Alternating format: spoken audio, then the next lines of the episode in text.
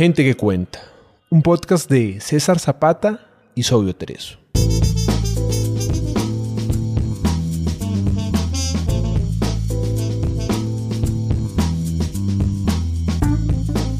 Gente que cuenta es un espacio para leer autores latinoamericanos poco conocidos. Gente que puede que no esté en tu radar, pero tiene algo bueno que contar. Pequeños autores, grandes obras.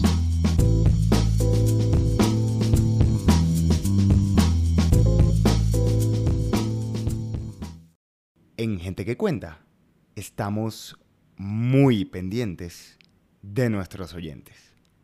Por eso, sabemos que fuera de Latinoamérica, donde más nos escuchan es en Estados Unidos y Alemania.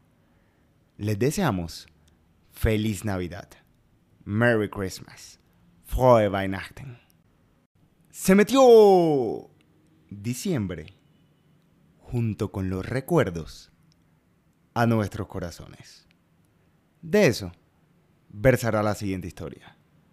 Capítulo 7 de la novela Sin miedo a la sangre por Adriana Serna, autora colombiana, radicada en Bogotá. Bogotá, diciembre 16 del primer año de la pandemia. ¿Cómo ves esto, Ricardo? Se está acabando el año, y yo que pensaba que aún era 21 de marzo. De camino al hospital prendí el radio del carro, y una voz estridente pero profundamente evocadora gritó desde una de las emisoras de música tropical Se metió diciembre para dar paso a tres canciones en línea, todas alusivas a esta época. No pude evitar escucharlas y cantarlas y gritarlas en medio del tráfico de la capital que ahora, gracias a la pandemia, se exhibe un poco menos infernal que en los diciembres anteriores. Se me viene a la cabeza cada uno de los miembros de mi familia y alguno que otro amor pasado.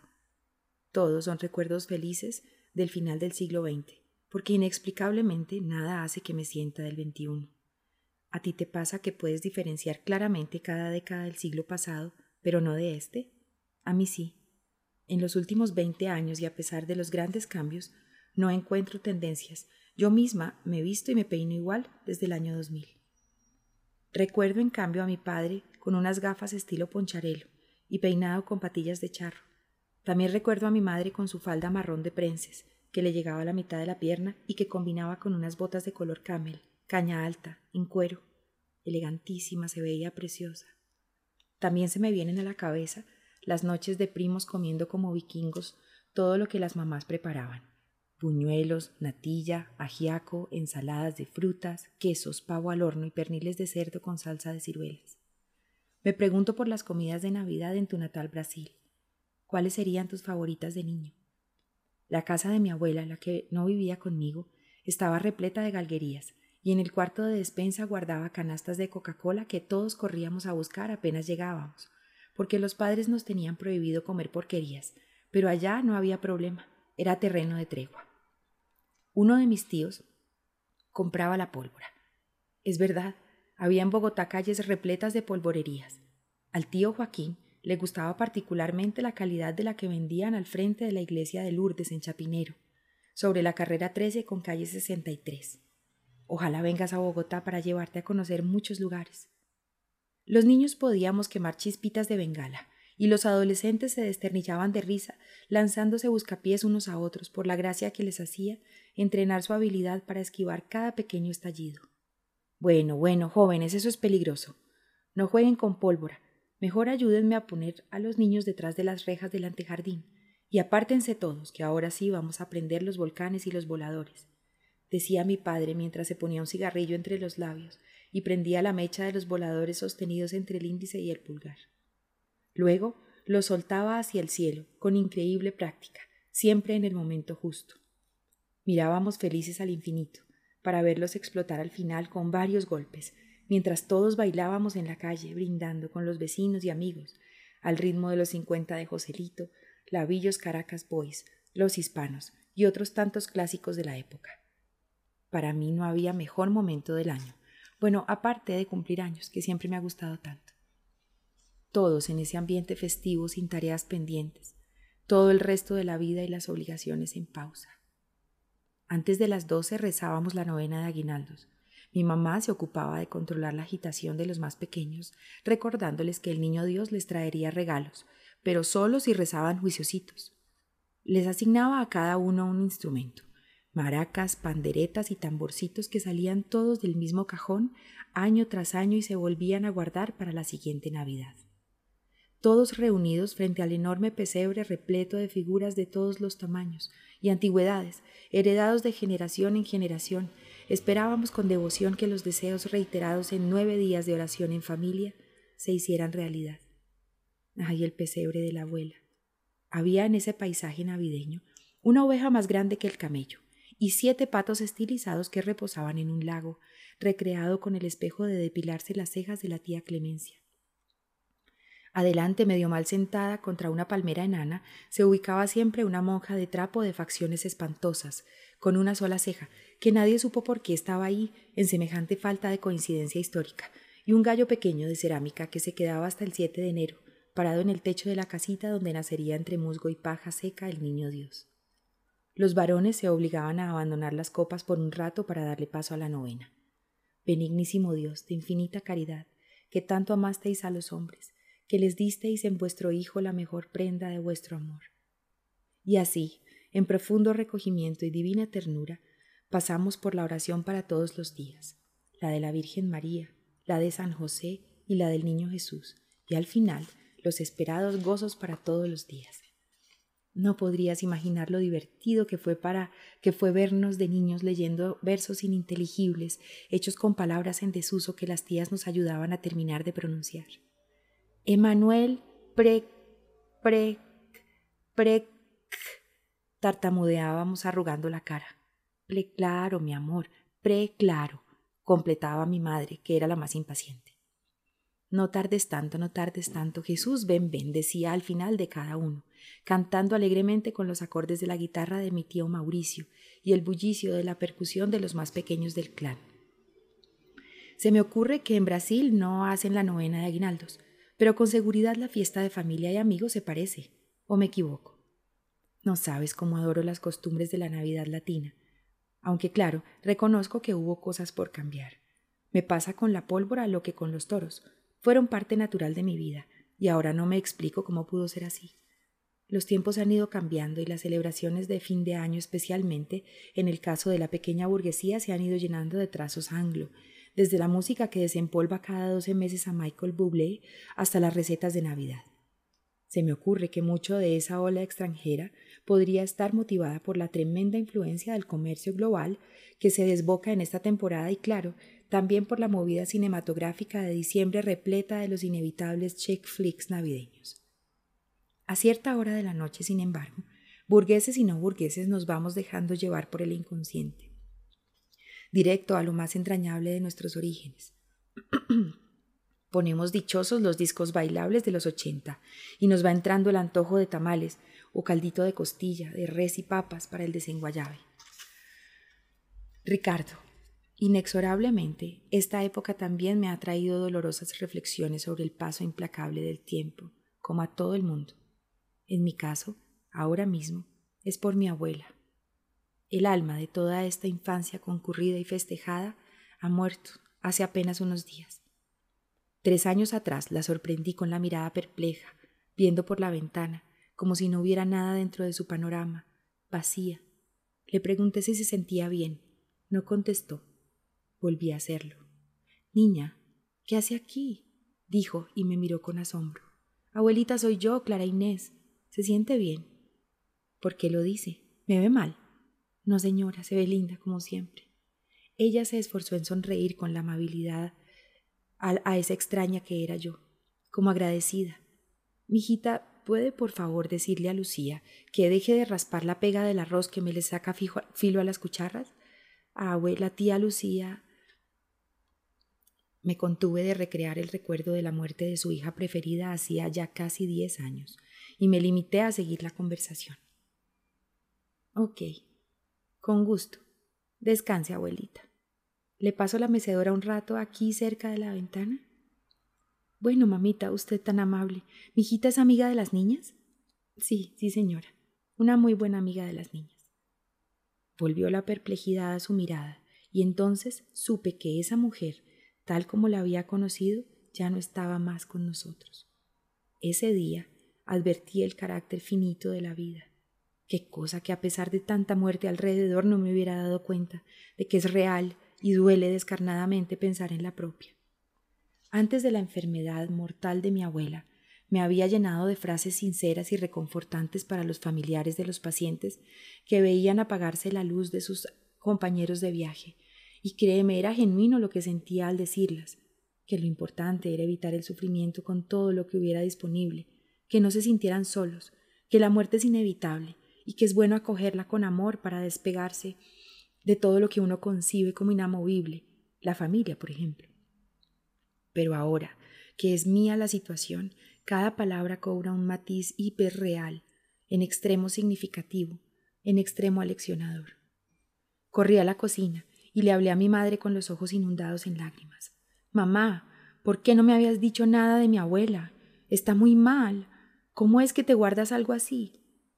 Usted ha estado tan ocupada con esto de las conferencias y los viajes y tantas horas en el hospital. ¿A qué hora podríamos haber tenido esta conversación? Clara ya está bien. Eso es lo normal de la vida. Ya está muy viejita. Usted entiende, no es médica, pues. Precisamente, mamá. ¿Qué tal que sea un tumor o no sé, algo reversible?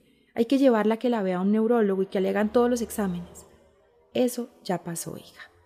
Su abuela tiene Alzheimer, igual que su bisabuelo y el padre de él, y de pronto lo tendremos usted o yo cuando sea momento.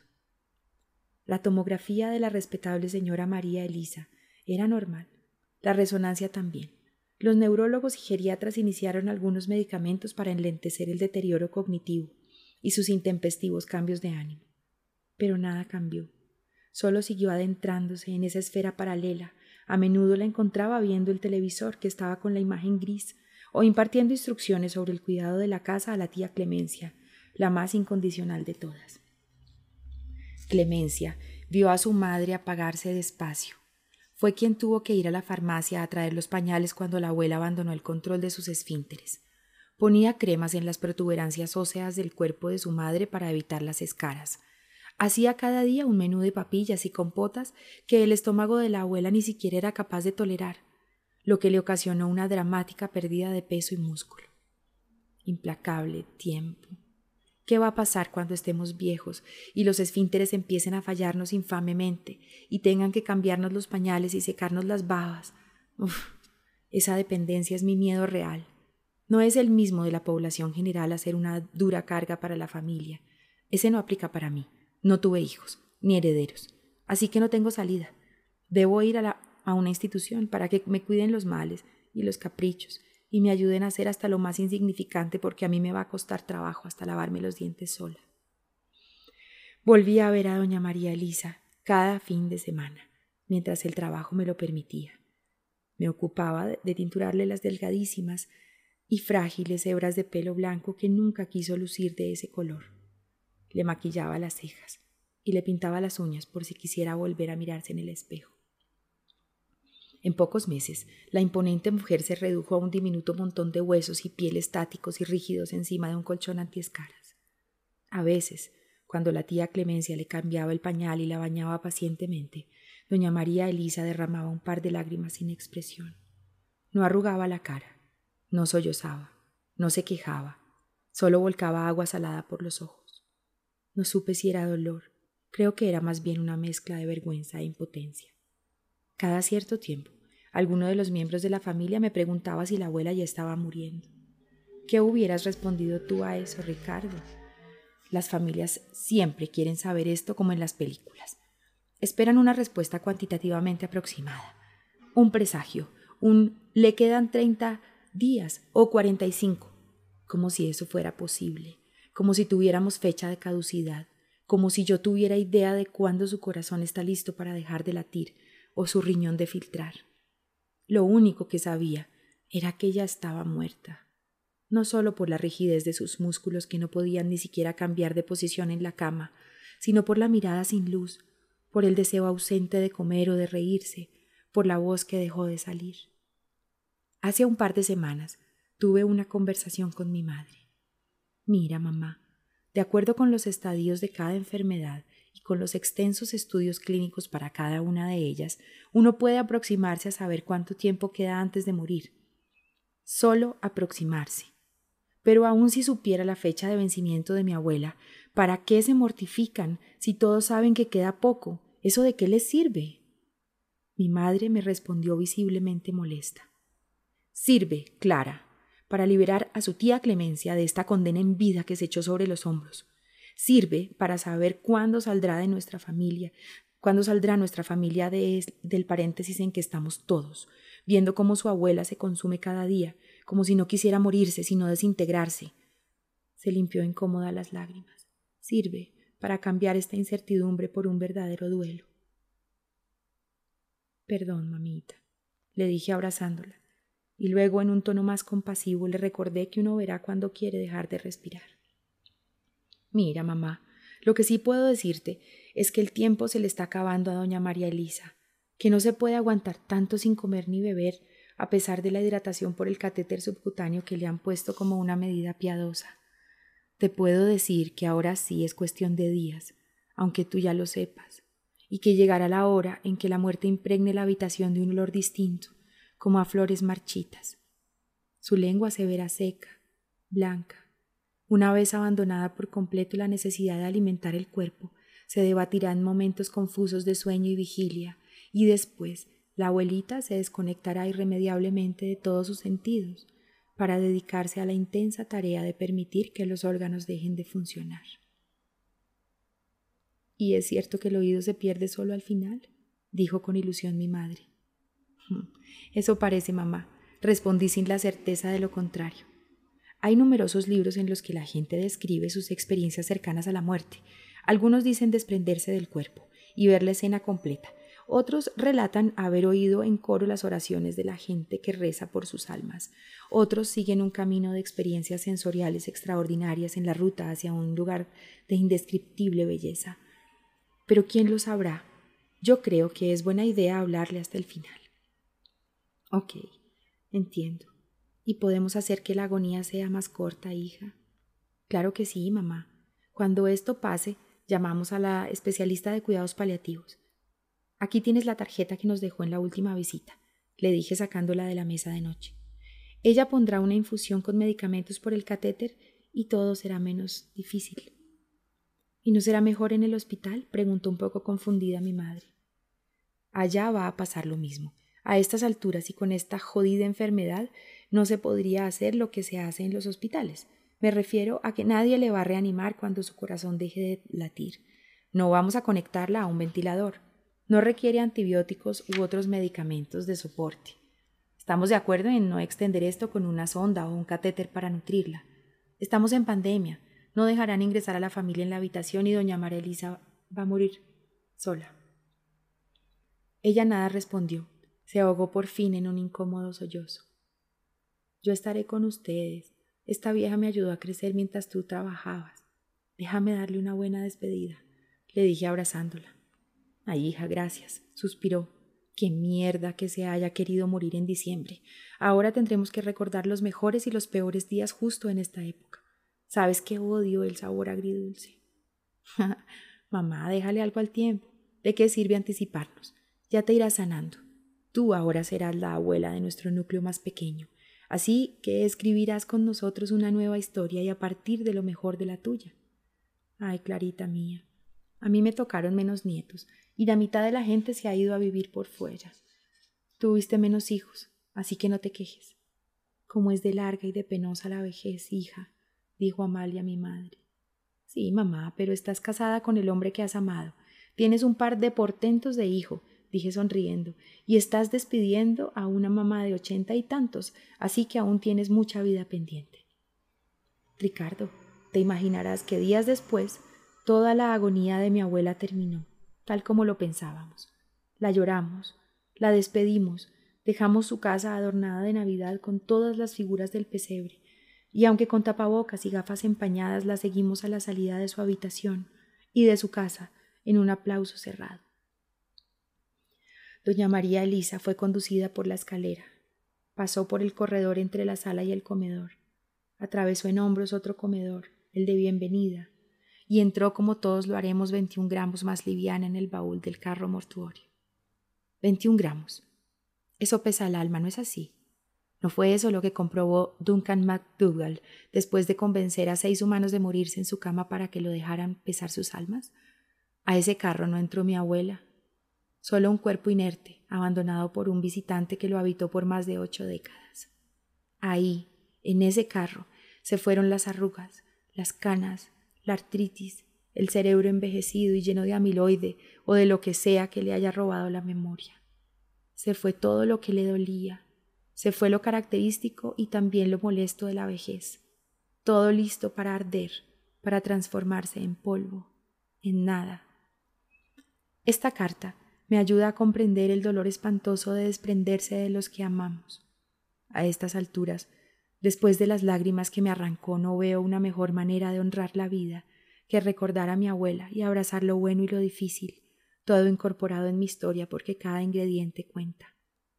Ricardo, gracias por leer estas líneas de nostalgia.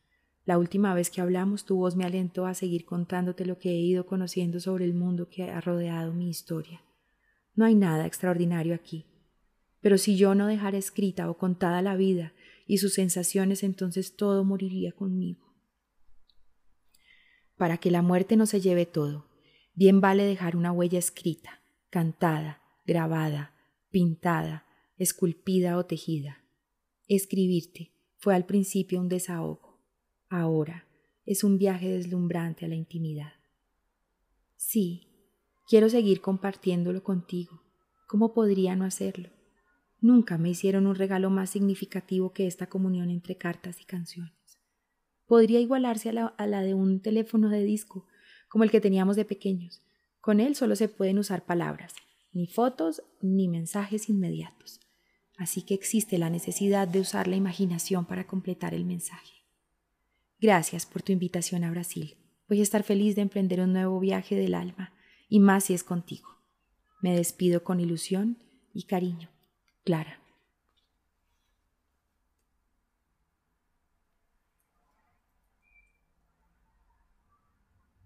Escuchaste a Gente que Cuenta